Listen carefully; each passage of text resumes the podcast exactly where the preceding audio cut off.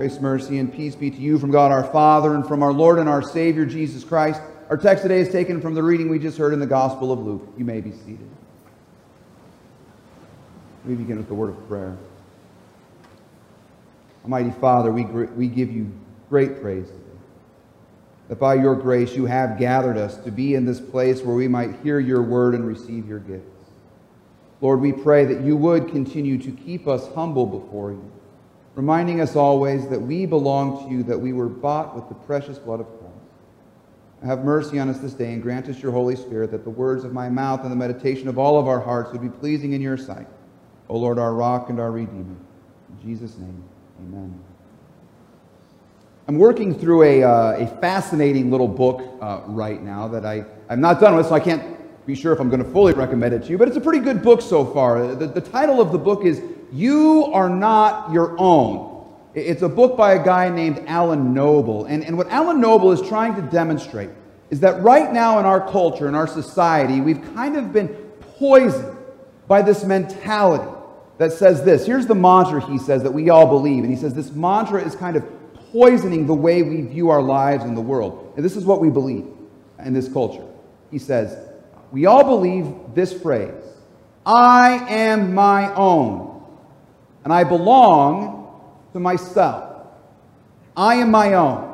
I belong to myself. And what he's demonstrating so far as I'm reading through this book, what he's demonstrating is how in our society, the entire culture has built up systems to reinforce this idea. Our schools, our media, our commercial uh, organizations, all of the things, even our government's kind of uh, organized around this idea that I am my own and I belong to myself. What that means is, is that nobody can tell me who I am.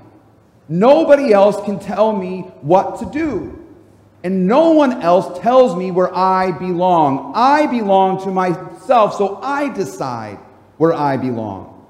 And what Noble wants to demonstrate is how this mentality is so dangerous. Because though it sounds like freedom, though it sounds like autonomy, autonomy meaning I am a law to myself, though it sounds so wonderful, he says the reality is, is that when you think this way, it is going to crush you. It is a crushing mentality. Because if I am my own and I belong to myself, that means that my success, my happiness, uh, my place in this world, where I belong, all of that depends on me. And now the weight of the world is on my shoulders. I've got to figure everything out, and it depends on me. I can't depend on anyone else. After all, I am my own. I belong to myself. And because we can't actually live autonomously like that, because we can't actually sort of function in that way in any real sense, to prove to ourselves that we are our own and we belong to ourselves, we're constantly trying to justify our existence and justify ourselves to everybody around us. We're trying to prove constantly to the world that I am my own, I belong to myself, I decide where I belong, and I'm pulling it off. I've got it all figured out. And so we work like crazy to justify ourselves to the world, to get to that position we believe we deserve, to find the success that we believe is rightfully ours. We work tire- tirelessly, and it is crushing so many of us. We're overwhelmed and we're dying because of our overwork. The flip side is there are those who are overworking and showing themselves off to the world, and everyone looks at them and says, Now that's the ideal. That's how I find success. That's how I get to where I want to belong. But we also look at ourselves in the mirror and we say, I'm not pulling it off. And so we put on this facade. We get on social media. We, we stay off of social media. We, we find some way to, to boast of ourselves to everyone else to show that we are actually arriving at where we think we need to be, the whole time knowing that we're lying. That we're not what we think we should be. We're not where we belong. And what this is doing to us is it's causing us a great deal of anxiety, a great deal of depression, a great deal of sorrow because we just can't seem to be who we think we are. We can't seem to arrive at where we think we belong. I am my own and I belong to myself is not good news. Further, not only is this stuff suffocating us and crushing us, it's doing so for a reason. Because Noble will point out, we weren't designed to think that way. We weren't created to believe that way.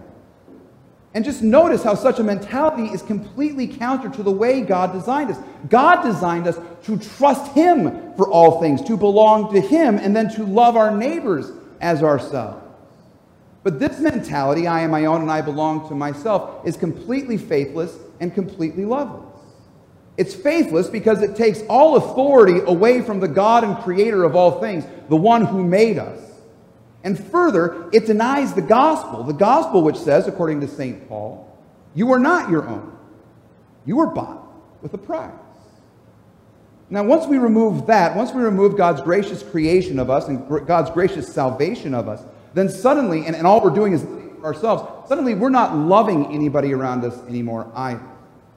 We find ourselves only loving and caring for our neighbors so long as they help me achieve who I want to be. I'll only give to them if in so doing it's going to benefit me in some way. So I'll do good and kind and loving things so long as it helps me, you know, get a better scholarship, get a raise at work, have a really sweet selfie that makes me look philanthropic on Instagram. What matters, though, in all of this is not my neighbor, but me. What matters is my status. What matters is me justifying myself by living my best life now. And if you want to get in my way, then I don't need to take care of you anymore. I don't need to love you anymore. I don't need you around anymore. You're a hindrance to me. I am my own. I belong to myself, and I decide where I belong. This mentality is crushing us. But it's interesting today, as we come to this parable from Jesus, this, this fascinating teaching from Jesus. I think his teaching today actually speaks to us in this mentality. And I, and I think his teaching, obviously, it's from Jesus, can be helpful for us. Because Jesus is dealing with people today in our reading who also have this mentality that says they get to decide where they belong. Now, he's talking to Pharisees, that is, of the, uh, the religious elite of the culture. And their cultural context is very different, and their mentality is somewhat different. And though they don't think exactly like we do, the Pharisees did love this idea of getting to decide where they belong. They wanted to be up front. They wanted to be above everyone else. They wanted to be first. And so they worked hard with their religion and their morality to prove how much more important they were than everyone else around them. Because they loved status, they loved accolades, they loved to be first. Jesus said to this, this to the Pharisees, describing the way they thought earlier in the Gospel of Luke when he says, Woe to you, Pharisees, for you love the best seat in the synagogues, and you love the greetings in the marketplaces. You love to have a good reputation. You love to have a high status. You love fame and popularity and notoriety. You love these things, and you work for these things, Jesus said. And that means that if you're working for those things, you have to leave behind people that God has called you to love. You have to leave behind people who might get in your way or sully your reputation or prevent you from being everything you want to be. The Pharisees did not have the mentality that said, I am my own, I belong to me. But they did think, I decide where I belong, and you need to stay out of my way in getting there. Which meant, of course, they were just as faithless and just as loveless. They trusted their own achievements for their own status, and they wouldn't associate with anyone beneath them who might make them look less holy and ruin their reputation. So it's into this sort of selfish mess of a world that we have that Jesus shows up. Now, think about Jesus in, in contrast to all of this. Jesus, who actually is first. Jesus, who actually does alone deserve all glory, honor, and praise. Jesus, who does not, in fact, belong to anyone because he is God over everyone. And yet, though being in very nature God, Jesus did not consider equality with God a thing to be grasped, but laid aside his glory and took on the very form of a servant, St. Paul tells us in Philippians. Jesus, who belongs to no one, but gives himself freely and graciously to everyone he comes into contact with, really graciously and freely to the whole world. This Jesus shows up on the scene, and he finds himself invited to a dinner uh, at the house of one of the rulers of the Pharisees. He's invited to a dinner to be surrounded by sort of the who's who of Pharisaical Judaism. And so you might say, the Lord humbles himself to be seen at a table with these proud sinners. And as Luke tells us, these proud sinners who are all looking for a reason to kill him. Jesus decides, oh, those sounds like a, those are fun people to, to spend my Sabbath. So he goes to the dinner. Now you need to know this about Jesus. If you're going to invite Jesus over for dinner, he's going to show up and he's going to bring a lot of people with him that you don't really want there. He's going to bring a lot of people with him that you're not comfortable with, who might ruin your reputation, uh, people who, if you have to spend all of your time helping them and taking care of them, it's really going to get in the way of you uh, sort of achieving your goals. People who will require more out of you than they can give to you. Jesus always shows up with people like this. So there they are at the big, uh, famous, popular house of these Pharisees and a man with dropsy shows up and interrupts the whole meal. Jesus sees the man, looks upon him, and heals him. Now, there's a lot going on in this text. There's a lot going on in this healing, and we're not going to be able to get into all of it here today, but I do just want to point out really quickly uh, that Jesus healed this man with dropsy on the Sabbath day, which in the minds of the Pharisees and their very legalistic mentality was against the rules. And so Jesus is in a house where people are looking for a reason to kill him, and he keeps giving them some. He gives them a reason. He breaks their regulations. But that's not what I want you to pay too close attention to. Here's what I want you to notice, and here's the question I want you to ask. This man with dropsy shows up, and no one else helped him. No one else did anything for him.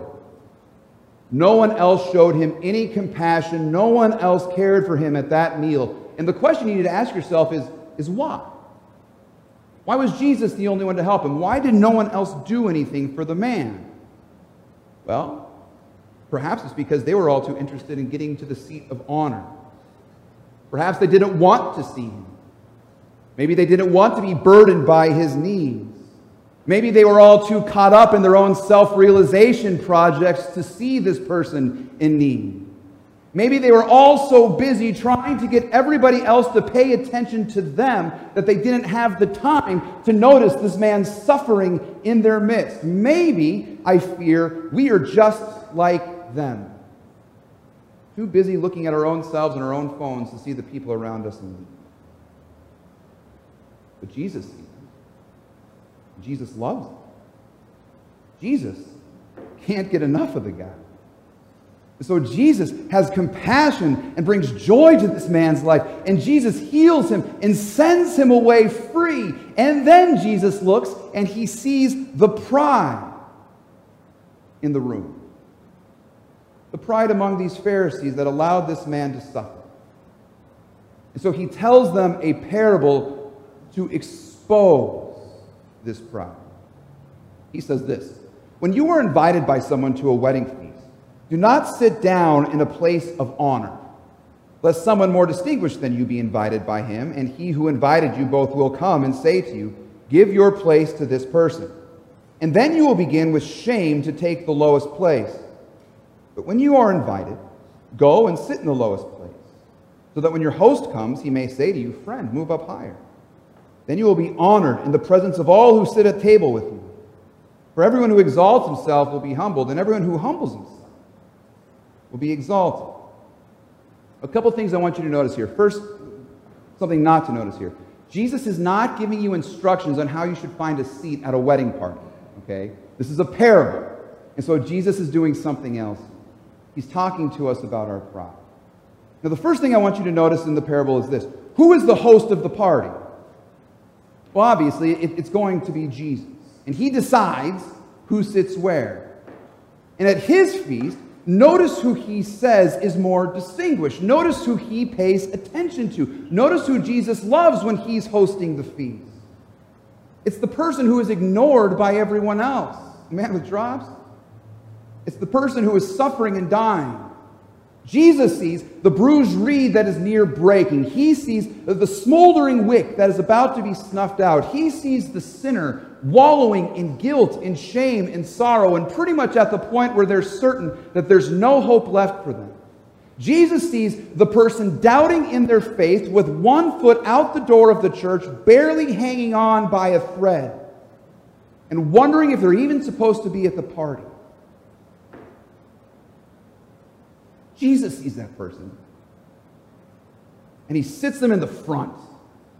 And he showers them with his love. And he gives them the place of pride and position and everybody is celebrating and rejoicing around him. You think of the other parables of Jesus where he says there's more rejoicing in heaven over one uh, sinner who repents uh, than over you know, a thousand who don't repent. There's, there's rejoicing in heaven over this person. I, this, this reminds me, let me say this to you. If that's you, you're here this morning, you came to church, you actually had the guts to get out of bed and show up today, and you weren't sure you should be here at all and you got one foot out the door and your doubt is overcoming your faith. Jesus sees you. You're the one he's looking at today. And he is delighted that you are here. And he delights in you. And he is boasting about your presence in this place. He sees you, and it reminds me of these wonderful words of Zephaniah. And these are words he speaks to you today. He says, uh, uh, Zephaniah says, He will rejoice over you with gladness. He will quiet you with his love. He will exult over you with loud singing. You came to church, you thought you were going to sing a couple hymns and, and, you know, hear a boring sermon, but instead, here's what you're hearing. Maybe still a boring sermon, but this that Jesus is here rejoicing over you. He's quieting you. He's exulting over you. He looks at those at the feast full of pride and self righteousness and all these things that look so impressive to, to, the world, and he kind of ignores them, almost laughs at them. But not you. He looks over you with songs of mercy, sings over you with songs of mercy and joy. He looks at the humble, the lowly, the ignored, the suffering, guilty and shamed sinner. And he invites you to his table and gives you the place of honor. That's the first thing we need to know. The second thing then is this, and this is the part I think of the parable that terrifies us, and it gets us back to the beginning of the sermon. In this parable, we recognize that you are not in charge. You are not your own. You don't belong to yourself when it comes to standing in the presence of Jesus. When you come into the presence of Jesus, you have no control over the host. No one had the ability to decide where they got to sit at that party. That was the host's decision. No one said, This is where I belong. The host put them in their place. You might say they were at the mercy of the host. What you need to understand about the host uh, is that he is not interested in promoting your self realization projects. He's not interested in helping you gain a better status so that everyone else will like you. There are some of you here this morning who are just so overwhelmed by life and you're being crushed by everything around you. But there are others of you here this morning who are full of pride and self righteousness, who look down on others because of your accomplishments, who set yourselves up as though you are superior, be it in your uh, political views, be it in your spiritual views, be it in your spirituality or your religion or, or whatever it is. But you come in and you think to yourself, everybody should notice just how well I'm doing. Everyone should congratulate me. And you're the one Jesus looks at today. It says, You need to go sit at the end of the table. You see those people you look down on? You see those people you compare yourself with? You see those people you, you set yourself above? They got a seat prepared for you behind them. You need to go and join them at that table. See, there are some of you here today who need to be crushed by Jesus killed by his law, put at the end of the table and humbled by him in the way that only Jesus can humble you. But you need to understand that it's only at this point when you are humbled. It's only when you're at the humble end of the table. It's only there that you're going to find Jesus. Because Jesus isn't putting himself at the front of the table. He's putting himself at the end with the rest of us.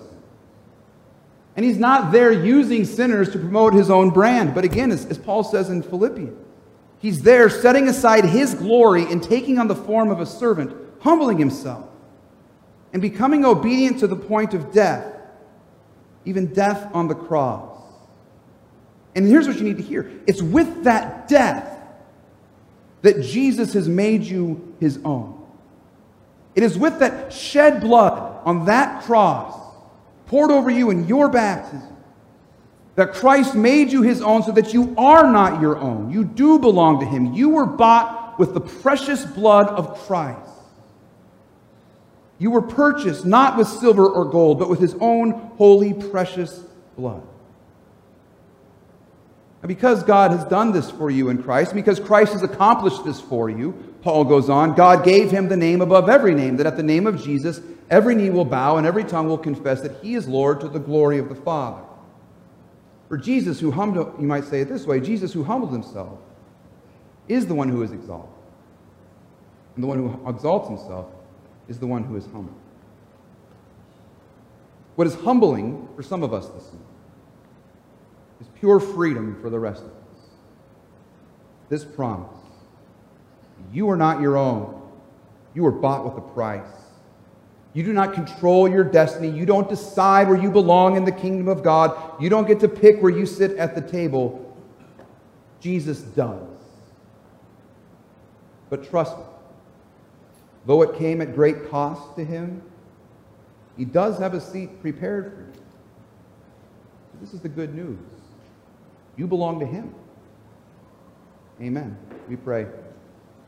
We thank you, Heavenly Father, for your dear Son, Jesus, that we belong to you, that we are not our own.